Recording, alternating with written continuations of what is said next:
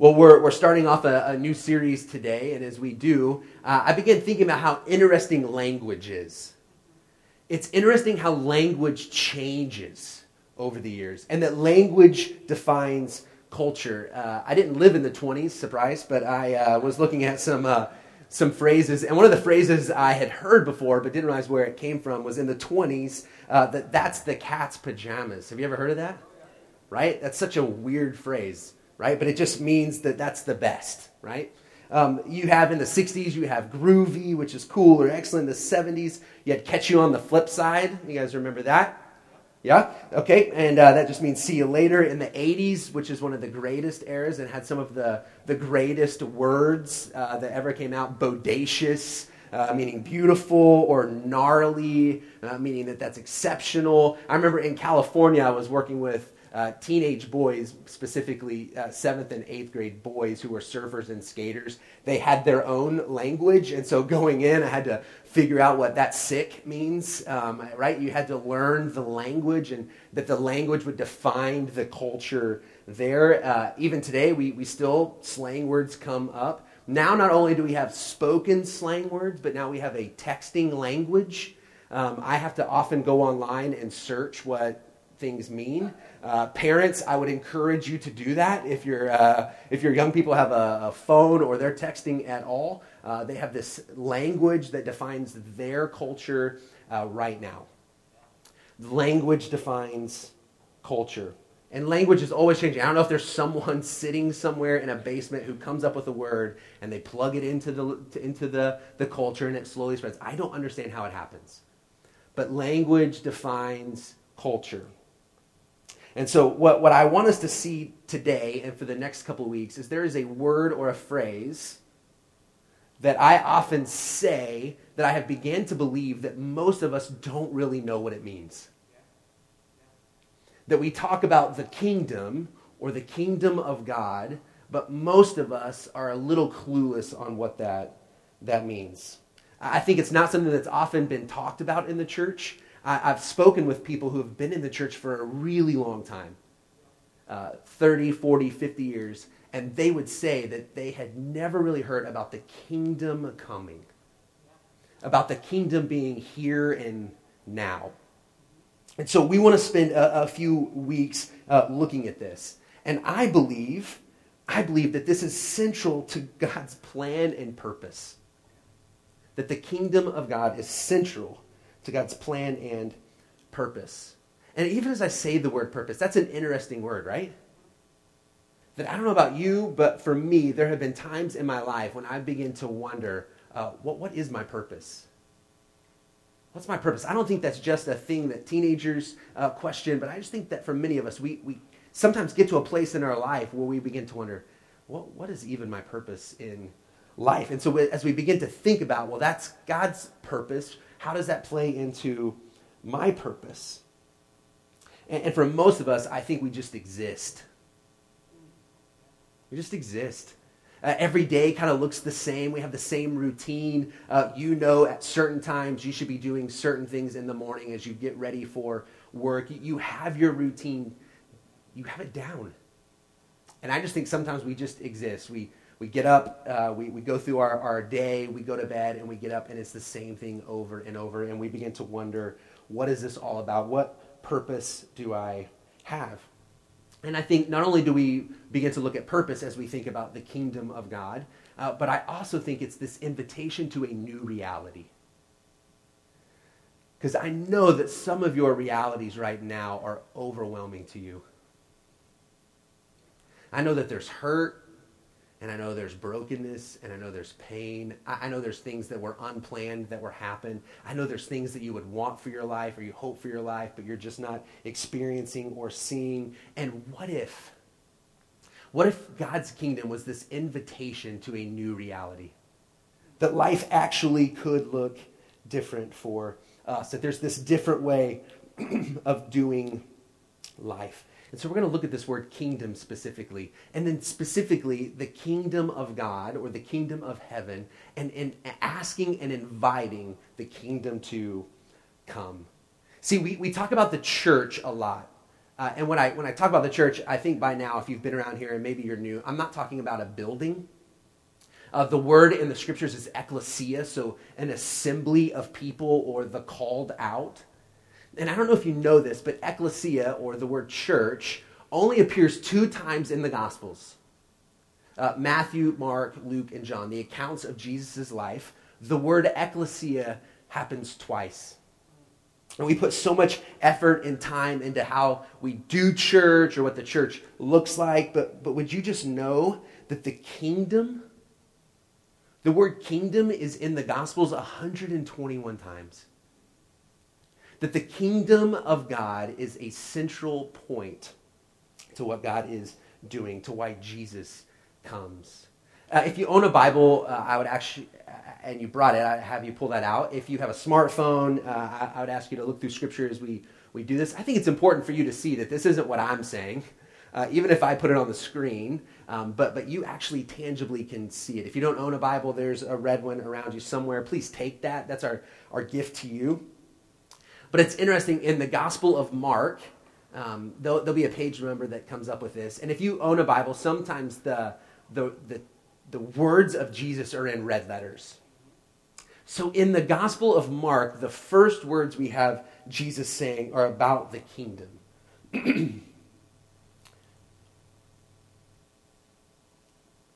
so, Mark 1, verse 14, it says, After John was put in prison, John was one who was pointing to Jesus. After John was put in prison, Jesus went into Galilee proclaiming the good news of God. Jesus comes and begins to proclaim some good news. And if you've been around church, we've also understood that the idea of good news or the gospel being what Jesus does for us, what God has done for us is the good news, right? So we see that he's coming proclaiming the good news of God. And then verse 15 says, The time has come. He said, The kingdom of God is near. Repent and believe the good news. So it says he comes proclaiming the good news. Well, what's the good news that Jesus comes proclaiming? He's saying that the kingdom of God is at a point where you can almost feel it. it it's, it's so near to you that it's no longer just something that's out there. That God isn't somewhere else and we hope that he intervenes, but that God comes near to us. And in coming near to us, in Jesus coming, the kingdom of God comes. And what Jesus says after that is to repent, to see things differently, to see that there's a new reality to life. To repent is to turn.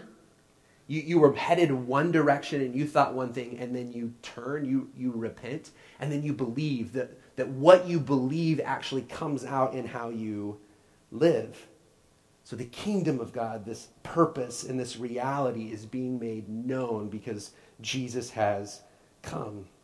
And the kingdom of God is where the purposes and the ways of God are made apparent. This is important. So, as we talk about the kingdom, when the kingdom comes, we see the ways of God, the rule of God, the reign of God made apparent here and now. So, we see justice happen. We see freedom take place in individuals' lives and for people that are oppressed.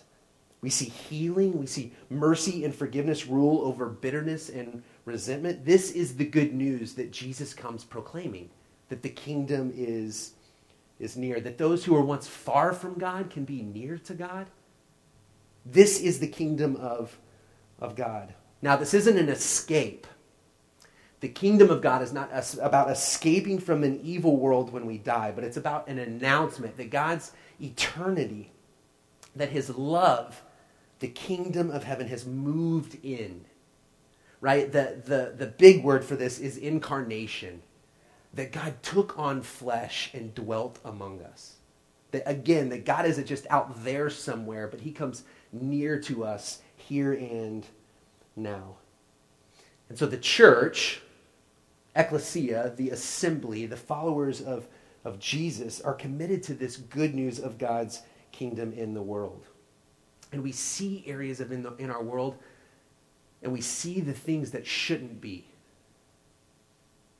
Right? As a follower of jesus you should be aware of the things around you if you are. And i know not everyone in here is. And I don't even think you have to be. See, I think that's often the things that makes us begin to wonder and question. And, and I think we have a couple of options. I think we have a couple of options. When we see bad things happen and when we wonder why pain exists, we can do a couple things. We can wonder, well, why does a loving God allow that to happen? Or we can begin to believe that a loving God cares so much about it that he doesn't just escape from it, but he enters into it. And there's an invitation as followers of Jesus to enter into it as well. That as followers of Jesus, we enter into the pain of others. That we walk alongside people as they mourn, as they grieve, as they hurt, that we see where there's oppression and racism and prejudice, and we see where people are taken advantage of, and we, we do something about it. We speak up for it because God has entered into it, and the kingdom of God has come near. And if it's come near, then we too, as followers of Jesus, want to see the kingdom come, and we begin to ask ourselves, well, what do I do? What role can I play in the kingdom of God? See, it was an invitation uh, have you ever um, been invited to something where it kind of overwhelmed you? Like there's someone, you got invited to a, a meal or to an experience, and you're like, I, I can't even believe I get to, to do that. I have some friends who have invited me to come and, and to go to the Masters here in a, in a couple of weeks. Um, and and um, that, that they are helping it take place. Because like, I would never be able to do that. But I would never be able to go, but for them to say, We are inviting you to do this. And you become overwhelmed. Have you ever not been invited to something? Like in our social media world, you see the party or you see the thing happen, and you're like, oh, my invitation must have gotten lost in the mail somewhere because uh, I'm not in those pictures and I don't get to be a part of that. And so here's the beautiful thing is that we're all invited. We're all invited to be a part of something way bigger than us. We're invited to be a part of this new reality where God enters into our world. And then he invites us to be a part of it. Listen, there's a, a, scripture that, that many of you may know, and if maybe you haven't been in church or you don't know the scriptures well, you've probably been at a funeral or you've been somewhere where people have invited you or prayed the Lord's Prayer. In Matthew 6, uh, starting in verse 9, the followers of Jesus, they see what Jesus is doing and they basically say, Hey, can you teach us how to pray? We want to have power when we pray and we want to connect with God when we pray. And so Jesus begins to teach them. And I'll just look at the very, very first part. It says, uh, This then is how you should pray Our Father in heaven, hallowed be your name. Recognize the, and, and be in awe of who God is. And then the, the, the next part, verse 10 Your kingdom come your will be done on earth as it is in heaven. It's an invitation to begin asking God to bring his kingdom into our world and into our lives, that, that God wants to move into those areas. And then he asks us to pray for it. I don't think Jesus is inviting us to pray for something that couldn't happen. Right? I don't think Jesus is saying, hey, pray this. It's never going to come true, but what, I'm only going to teach you one way to pray, and this is a part of this prayer, but, but just know that it, it really won't happen. No, I don't, I don't think that's the case at all. I think Jesus actually means when you begin to pray that the kingdom of God would come in your broken relationships and into the hurt and pain. I actually think the kingdom of God can, can come that, it, that, that the up there, some way that people, ref, that people refer to the kingdom of God or the kingdom of heaven, is that the up there, we often think of heaven as being, being up there, that the up there would come down here. Right? The, the longing of our heart for everything to be perfect and, and there to be no more sickness and no more pain, that, that we begin to pray that the things of heaven would, would come into our, our lives and into our world. And Jesus invites us to pray that. And so the invitation to this new life and into this new reality, specifically as followers of Jesus, is not that that will just squeeze a little bit of Jesus into our lives. Uh, not that we get a little bit of Jesus and, and we're like, yeah, that'll, that'll do for now, and we go about our, our daily lives. But, but I think this invitation into this new life, into purpose, into a new reality is that Jesus totally revolutionizes how we live. That we don't see our lives as our own anymore that our goal as followers of Jesus is that we are always pushing for the kingdom to come. That we are always praying for it and we are always asking, what can we do to help it come? And so our hope is that the kingdom, the ways and rule of God would break into our hearts, that we would see ourselves differently, that we would see God differently, that we would see one another differently when the kingdom breaks into our heart, that it breaks into our lives, who we're living for, what we're living for, what gives us purpose and meaning, how we find our identity. And it moves out into the world around us, that we help bring hope into a hurting world around us. Uh, Jesus has this encounter with some of his closest followers, and, and that really one of the most important questions that we hear Jesus ask is found in this, and I think it's a question that he asks us as well. Uh, Matthew 16, starting in verse 13, it says, When Jesus came to the region of Caesarea of Philippi, he asked his disciples, Who do people say the Son of Man is? So there are always these crowds coming and listening to Jesus, and the disciples would catch wind. And so Jesus is wondering those crowds who come and the crowds who are being fed and those who are coming to be healed, who do they say that I am? They replied, Some say John the Baptist, others say Elijah, still others Jeremiah or one of the prophets. They would see that good things were happening and they were wondering who Jesus was, but instead of really knowing who Jesus was, they just thought he was a prophet who had come back someone who was pushing for the future, who was talking about the, the future. And then Jesus asked this question, verse 15 But what about you? What about you? Who do you say I am? And then Simon Peter answered, You are the Christ, the Son of the living God. He's saying, You're, you're the one we've been waiting for. Uh, you're the one who is going to come and rescue and redeem and save us. You are the Messiah. And Jesus replied, Blessed are you, Simon, son of Jonah, for this was not revealed to you by man, but by my Father in heaven. And I tell you that you are Peter, and on this rock I will build my church, and the gates of Hades will not overcome it. Verse 19 I will give you the keys of the kingdom of heaven. Who do you say that Jesus is? Like, is he just someone who's a teacher and you're like, I'm just going to kind of live my life by some of the ways that he teaches? I think he was a good person. I think he did some good things. Or do you believe that Jesus is the one, the only one who can rescue us, redeem us, and save us? That he is the one that we have been waiting for? Do you believe that? Like, does it move into every area of our lives when we do? And when Peter says who he is, then Jesus' response is, I'm going to build my church on you. The assembly of people is going to start right here on you, and I'm going to, the rock, right? And that, that nothing can overcome it. And then he says, in doing that, I'm going to give you the keys to the kingdom of heaven. Uh, Heather and my daughter, so my wife Heather and, and my daughter Kennedy, they went on a school trip this last week to New Orleans. Uh, they came back on Thursday. Their bus driver got hit by a car uh, moments before they were supposed to leave, so it kind of threw them off a little bit on the, the day. And I had to leave a car for, for Heather. I had to leave her the keys. And so they were coming back at like 2 in the morning. And so I had to drop the car off and I, I, hid the keys and I took a picture and I sent Heather a picture of where the keys were, were at in the car. And I didn't have an extra house key. And so I had to hide a, a house key at my house. And so I took a picture of where I hid the keys. And if on my phone, I can take a picture and I can mark on it. I don't know if, if you use a phone, if you know that. And so uh, we had a, a, stone. And so I marked on it uh, a star and I said, here's the key. And, I slept on the, the couch that night until I got home. I couldn't sleep real well. And so my dog starts to, to bark and I, I walk outside and my wife and, and my daughter are like searching for the, the key. And she's like, I can't find the one you wrote on with chalk, right?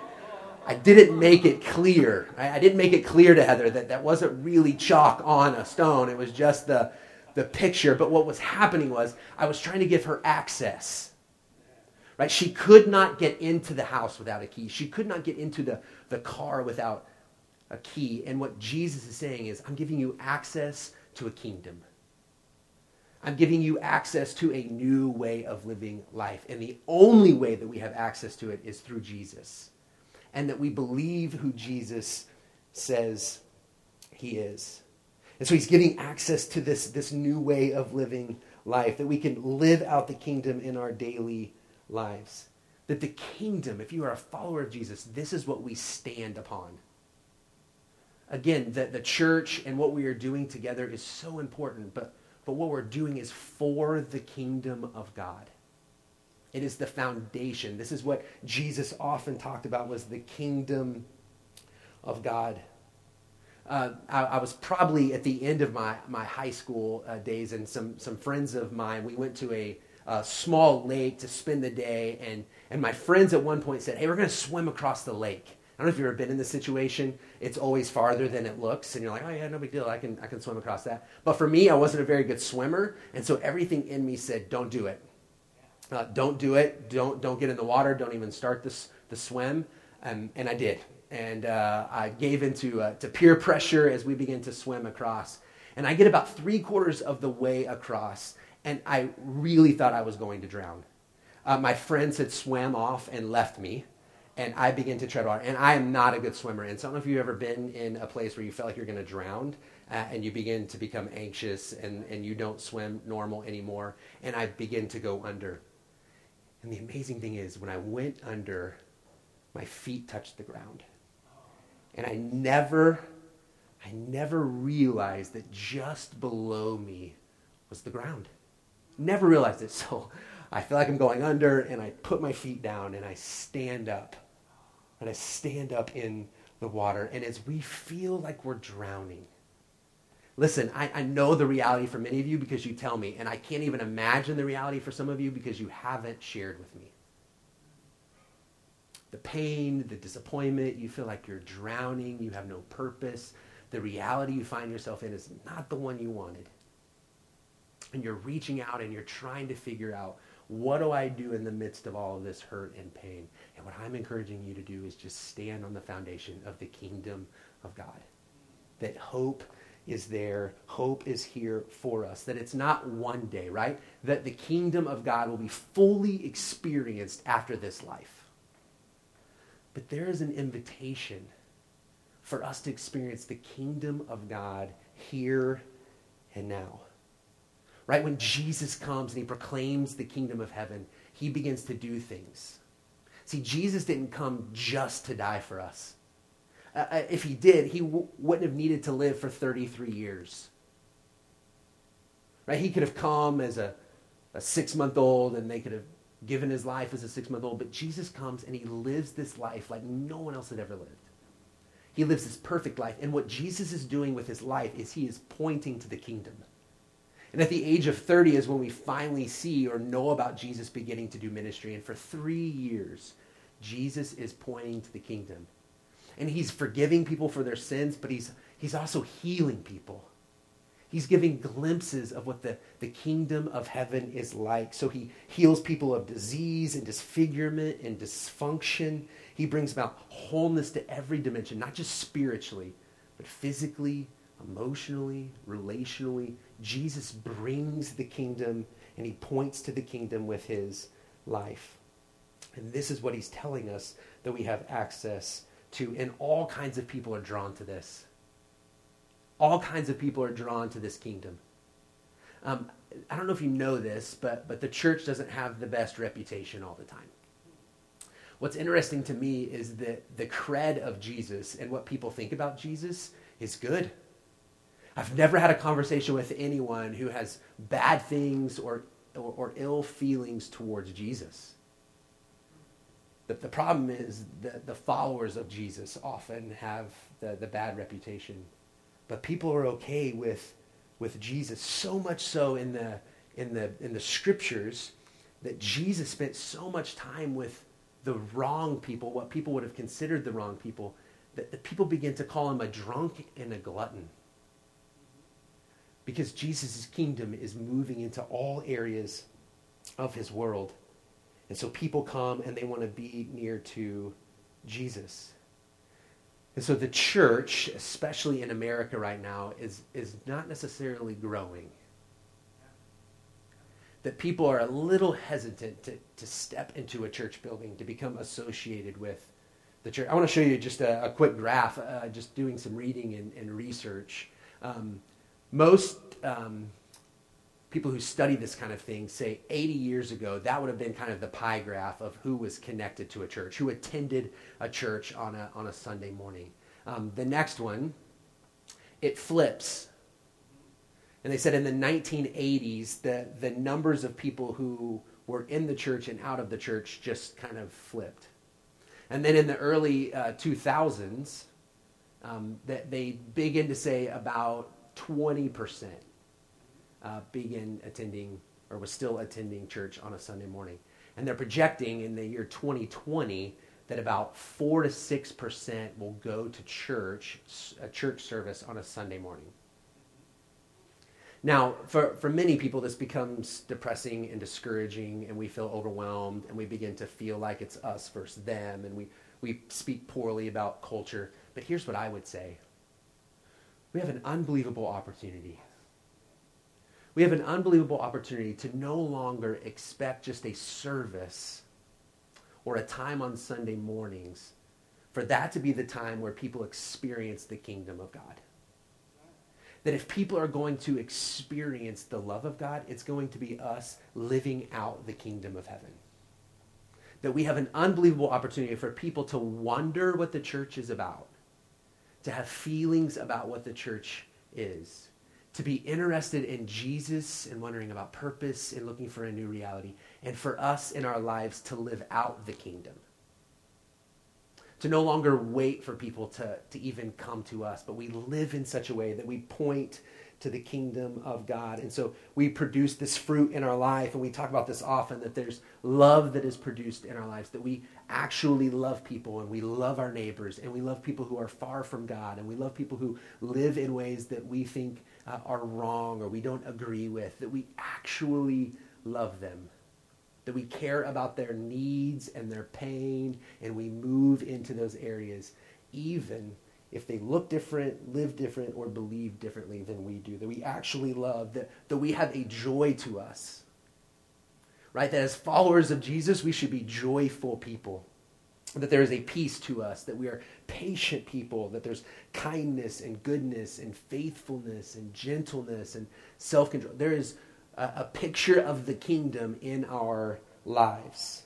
So, in your workplace, you, have an opportunity to bring the kingdom of heaven into your daily work. As a, as a teacher, and how you treat kids, and how you point to the kingdom, and how you uh, interact with kids' parents and coworkers and how you do business and you don't cut corners and you do what's right. That your word matters. That the things that we do in our, our jobs are not meaningless.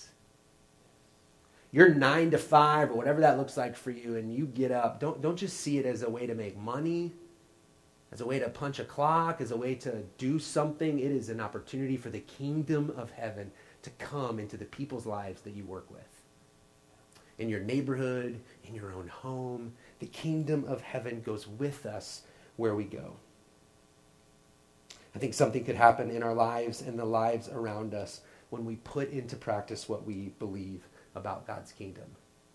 That it's not something that people will eventually experience, that we hope at some point they follow Jesus and that when they die, they experience it fully. But there's an invitation for people to experience the kingdom of heaven now, that we want the kingdom to, to come.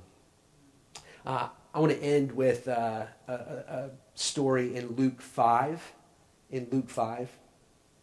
Um, Jesus has uh, come. He's called his first disciples. He's calling people who wouldn't have been invited uh, at other times to follow a rabbi, which is what Jesus was. Uh, Jesus gives this invitation uh, to be a part of something to, to some, some disciples. He heals a man with leprosy.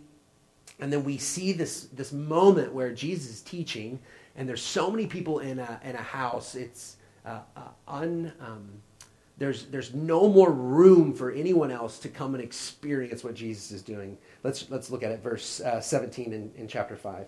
It says, One day as he was teaching, Pharisees and teachers of the law who had come from every village of Galilee and from Judea and Jerusalem were sitting here, there. And the power of the Lord was was present for him to heal the sick. So you have all these religious people who often were coming to trap uh, Jesus. They're wanting to hear what Jesus is saying. They don't really believe in Jesus. And then in the midst of that, you have people who are being healed. It says, Some men came carrying a paralytic on a mat and tried to take him into the house to lay him before Jesus. Okay, so um, this is where I'm going to take a little bit of freedom in, in imagining. I wonder if it was the person on the mat who wanted to go to Jesus. Like, I wonder if the person on the mat was so tired of being on the mat, he just didn't believe there was another way. That the person on the mat, the, the paralytic, just thought that that's how life was going to be for the rest of his life. Like, he had heard Jesus was doing things, but he, he knew it was going to be impossible to get to Jesus, so he just kind of felt like this was his story and his reality, and that there was no other way.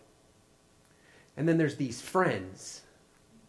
And, and I like to believe that these friends had heard about Jesus and that the, the kingdom of God was coming and moving and people are being healed and, and there was something about being near to Jesus. That they saw a new reality for their friend when their friend couldn't see it for themselves. And so they, they pick up the man on the mat. Can you get this picture of these friends carrying a paralytic on a mat, and he's like, "No, no, no, no! It's it's not worth it. It's not going to work. This is my life. I, I, I'm. It's not going to matter if I get to Jesus." And then they get to Jesus, right? Verse 19 it says, "When they could not find a way to do this because of the crowd, so they get there. There's a barrier, man. We we want to get you to Jesus, but I just don't know a way." They, they could have just turned around and thought, "Man, this is probably your reality." When they could not find a way to do this because of the crowd, they went up on the roof and lowered him on this mat through the tiles into the middle of the crowd right in front of Jesus. Just get this picture. They can't get in. And so somehow these four friends lift their paralytic friend up on the roof of the house. They, they get him up on the roof of the house and they literally begin to tear apart the roof of the house. Like uh, uh, tar that, that whatever is used to, to, to secure the roof of a house, they literally begin to tear it up, and a little light, right? You're now, put yourself inside, you now see a little light come from the roof. And then they open it up, and you have these four friends and a paralytic looking down at Jesus. And they lower Jesus down in the middle of the room. Verse 20, it says, When Jesus saw their faith, he said, Friend, your sins are forgiven. I don't understand this scripture. I'm just going to be honest. This is an interesting scripture to me because when Jesus says this, he says their faith. Right? That it wasn't even necessarily just the, the paralytic man, but it, maybe it was the faith of the friends. Maybe it was the faith of the friends who believed in a new reality for their friend who couldn't get there on his own. That the barriers of being paralyzed, the barriers of not having a way, the barriers of not getting in, these friends found a way for him to make it to Jesus. And in this moment, we see that his sins are forgiven. And so we could stop there. We could stop there, and for us, that is a big deal. We want people to understand that their shame, their regret, the, the things that they wish they wouldn't have done, the, the, the brokenness in our life, in their life, we want them to know that there's forgiveness. And we could quit here and we could celebrate what happened in this guy's life. But then you had the religious leaders. Verse 21, it says, The Pharisees and the teachers of the law began thinking to themselves, Who is this fellow who speaks blasphemy? Who can forgive sins but God alone? And then verse 22, it says, Jesus knew what they were thinking. I love this. Uh, I, it's not that he heard them, he just, he just knew how they were. And so he steps away from the scene and he walks up face to face, eye to eye with those who were questioning. And this is what he says Why are you thinking these things in your hearts? Which is easier to say, Your sins are forgiven, or to say, Get up and walk? But that you may know that the Son of Man has authority on earth to forgive sins, he said to the paralyzed man, I tell you, get up, take your mat, and go home. See, the kingdom came in this guy's life in more ways than just forgiveness. Uh, he caught a glimpse. He caught a glimpse of the kingdom of God and how it changes his life completely. Verse 25, it says, Immediately he stood up in front of them, took what he had been lying on, and went home praising God. Everyone was amazed and gave praise to God. They were filled with awe and said, We have seen remarkable things today. Now, he do, that they don't say what, what I'm going to say, but I wonder if they could have said, they have seen the kingdom come today. They had seen remarkable things take place. Forgiveness of sins, that someone has the power to speak life into someone, to say that everything you have done is forgiven. And then the reality of this guy being paralyzed for a long time. In a moment, everything changed because the kingdom of God had come near. And so, as I said earlier, there is an invitation to you and to me to be a part of the kingdom of God coming in other people's lives. So the barriers that other people have to coming to follow Jesus, that maybe that barrier is coming to a service on Sunday morning, you bring the kingdom of God to them. You love them in such a way, you, you perform good deeds in such a way that they begin to praise your Father in heaven.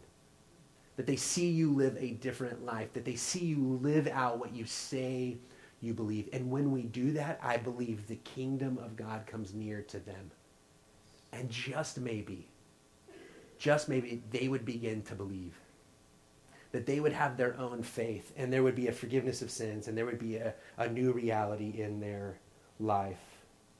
And so, just, just quickly, and I'm not going to spend much time on these, uh, a few questions for you. Have you experienced the kingdom of heaven in your own life? Have you believed that there is forgiveness and that you're loved and that God has come near, that God isn't up there somewhere, but He has come near to you in the midst of your pain? Do you believe that you can have freedom over the struggles in your life? That not only is there forgiveness, but there is power over the temptations, over the sins, over the struggles, over the addictions, that the kingdom of God comes into your life for forgiveness and for wholeness. And if you have, or maybe today is that day, and you haven't been baptized, would you do that? Um, next Sunday we're going to baptize. We just baptized some people, and I had some more people come to me and say, "Hey, can we can can we have our kids be baptized?" And so next Sunday, Palm Sunday, we're going to baptize a couple people. If you haven't been baptized, can I encourage you to be baptized? That you publicly proclaim that the kingdom of God has come near to you. And so, right after this, if you haven't, just come talk to me. Um, if during this week you, you feel a, a, stirring in your heart that you've never been baptized and you want to be baptized, you can, in that bulletin that you got, you can contact us. But don't wait. That baptism is not this moment where you reach a point where you can be baptized. It's not that you get all fixed and then be baptized. It's that you have been made clean, that you are experiencing a new reality, that the kingdom of God has come near to you, and the, the proclamation or the response to each other as the church is that has happened. Um, and, and maybe you've done that before. Um, and the next question is Are there places in your life that are not under the rule and reign of God? That it has been this idea that there's just been a little bit of Jesus in your life? That, that your finances, your relationships, how you do your work, how you treat your neighbors, what you think about people, has the ways of God moved into every area of your life, into your heart, and into your mind, and into the way you live your life? If not, begin to ask God to do that. And then some really practical things uh, leading into next week's message. Uh, who can you serve this week? Uh, who can you walk alongside that is just needing a little bit of help? Uh, whose kids could you watch? Who, who could you take a meal to? Who needs a conversation? Who needs to be prayed for? Uh, who can you serve uh, this week? pray that the kingdom comes right? Pray that the kingdom comes in someone's life. Actually believe that it could happen. And pray that the kingdom comes in someone's life around you and that it comes into our community. Every week when we receive the offering and the money comes in, and I say, May the kingdom of God come. May the ways of God come into your life and into my life and into our community. What I'm saying is, would we use what God is giving us? The resources that we have? Can we help bring this reality uh, here and now? And then the last one, as sensitive to people, and Greg can come, as sensitive uh, as people are to come to a church service, Easter is a time when people will come. That, that if you just invite, I'm not looking for you to invite someone who goes to another church and that you're trying to bring them here. I'm talking about people who normally on a Sunday morning don't attend a church service maybe they went to church a long time ago, maybe they've been hurt by the church. Uh, would you invite them? Would you just personally invite them to come and to celebrate and to be with the church? And that maybe they'd catch a glimpse of the kingdom of God here and now. Not in the future, but a glimpse of a new reality here and now. Would you stand as we sing? I'm going to pray for us, um, and then we will sing together. God, I pray that you would um, help us to believe. God, we pray that your kingdom come. I pray for my friends who are in broken relationships, that their marriages are struggling. I pray that your kingdom comes there. I pray for those who are addicted, who feel overwhelmed. I pray that your kingdom comes. I pray that we would begin to believe that you could use us, that you give us purpose, and that we could actually help other people experience your kingdom. You give us faith? Would you help us to personally experience your kingdom in this new reality? Give us purpose to our lives, that everything we do, and everything we say, and everything we think points to your kingdom. Pray in Jesus' name.